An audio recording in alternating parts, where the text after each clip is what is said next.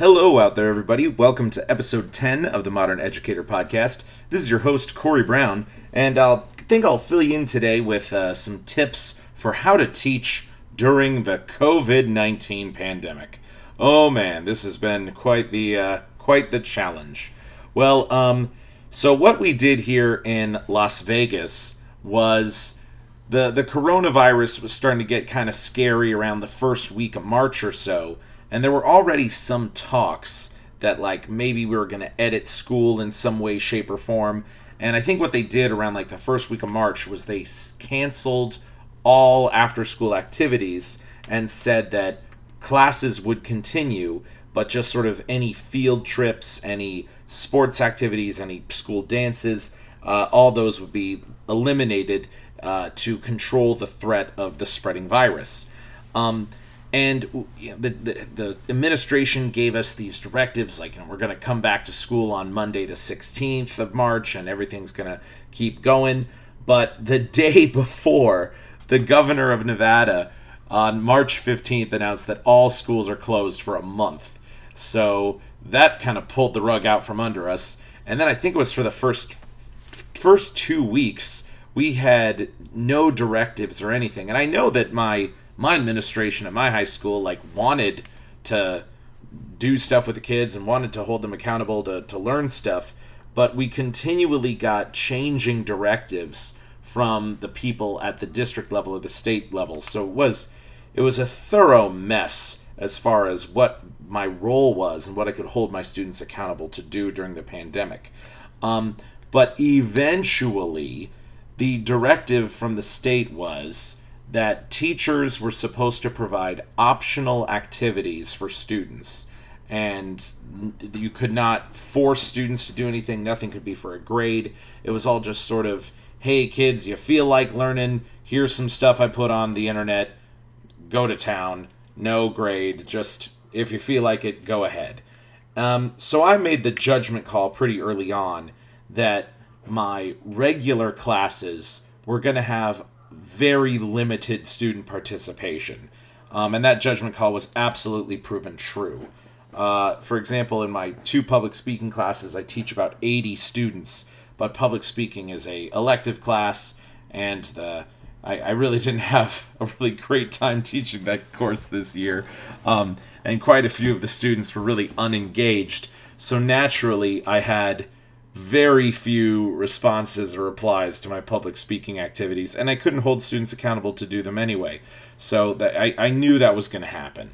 Um, but the class I, of course, did have a lot of success success with, and I would like to share some ideas from that success with y'all today, is my AP Human Geography class.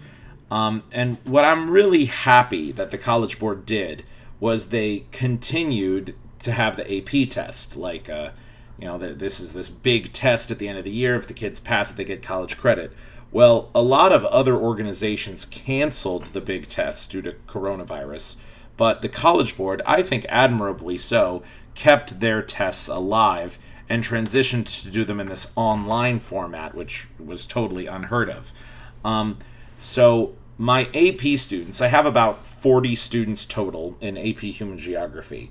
Um, 15 students consistently came to my optional classes where I just sort of continued to review material for AP Human Geography. I continued to test their essay writing abilities, and I, I prepped them for this online test to the, the best of my conceivable ability. Um, and so, yeah, 15 kids came just about every time, and then there were maybe another 10 kids I saw every once in a while.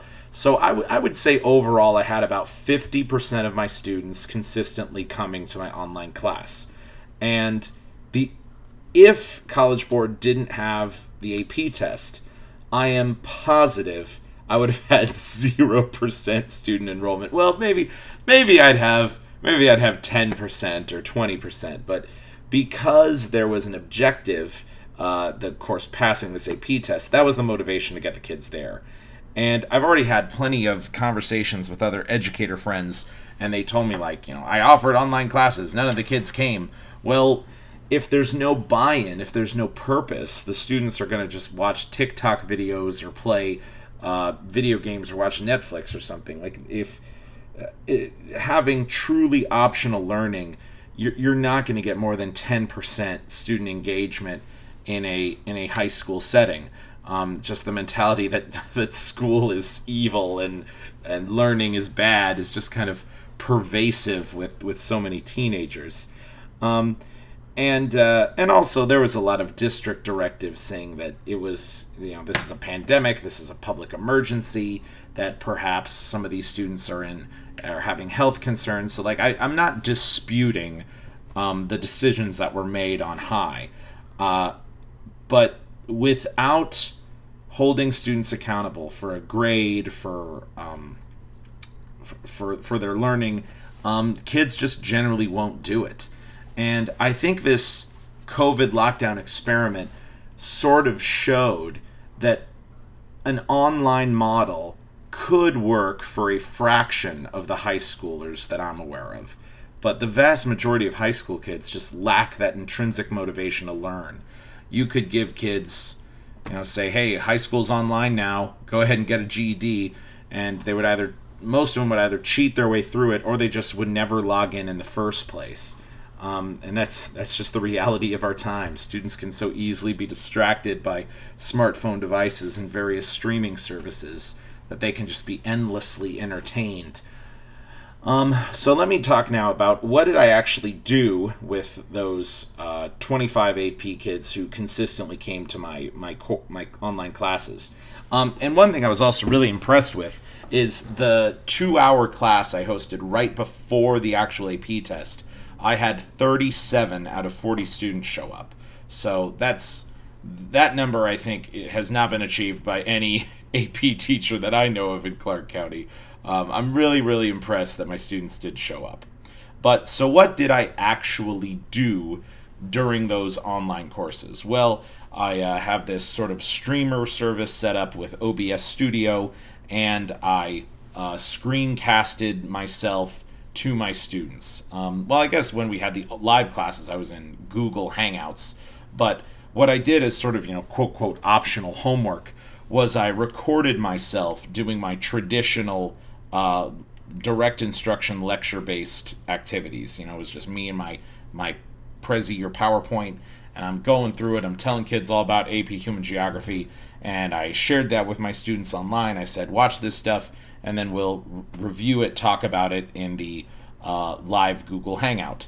Um, and in that Google Hangout, I of course always started started with the floor of like, hey kids, you want to talk about anything? You want to get a little social activity? Uh, usually it's just a bunch of my boy students um, posting weird stuff in the chat. And I mean, the teenagers are also socially isolated too during this pandemic. So I think there is something that you, you create a space for them to actually communicate.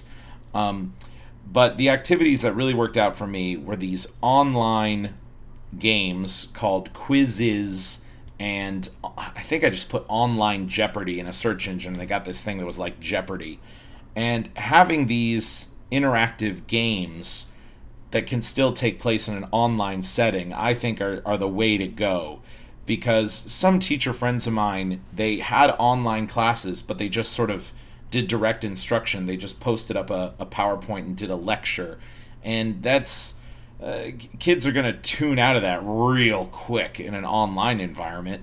Um, and my biggest question is why do you have to do a live online lecture? Why can't you just record the lecture and post the video and say, hey, kids, watch it at your own time?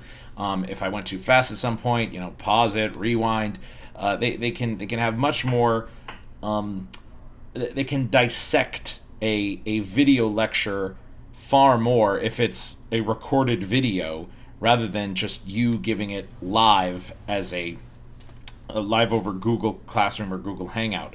Um, and uh, I, I, the live online class really has to be some kind of a discussion. You have to step back and let the kids do the vast, vast majority of the work. Um, and, and what I recall I did with my Google Hangouts was I would have my students uh, I, I sort of tasked each one of them with explaining some of the, the vocabulary words we learned in AP Human Geography over the course of the year. Um, I also had my students br- go into breakout rooms and they worked on writing skills together, and I would pop in and ask, answer any questions. Um, and it, it is challenging to do that in an online environment. I do recall a couple students didn't have webcams and they sort of had to call in, so they couldn't do the, some of the more interactive stuff. And I, I would hope that this COVID stuff has has taught schools the necessity of giving students the technology to participate in online learning environments. Because um, Clark County really, really botched it when we suddenly closed off schools and we realized that there were numerous kids that didn't have internet access at home, that didn't have a reliable computer, um, that that really prevented us from holding kids directly accountable. Because I think it's a fair assessment to say, hey, why is my kid failing his course? Um, it's because we're too poor to have internet access or a computer.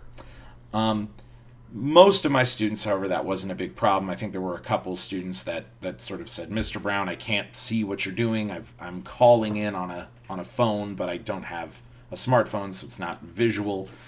Um, and I mean, the the students that that did have the technology, I think they overall utilized it pretty well. Um, and yeah, I talked with a lot of other AP Human Geo teachers, and they told me that they had very minimal student participation. And they, they also didn't really have an idea of what the online learning environment would look like. And it, as I said before, it absolutely has to be student collaboration, student discussion, student. The, the students must do total more talking than you. It cannot be a direct instruction place, or it's just going to turn into kind of a nightmare. Um, well, not even a nightmare. It's just why not record it? Why why does it have to be live view when you could just record yourself? Um, and some of the other things that I did, uh, I really liked when I went through all the vocab lists and I assigned each kid about 10 vocab words, and they each sort of took turns being the center point of the Google Hangout and just explained those words to the rest of the class. Sometimes I asked them uh, questions to elaborate the word further.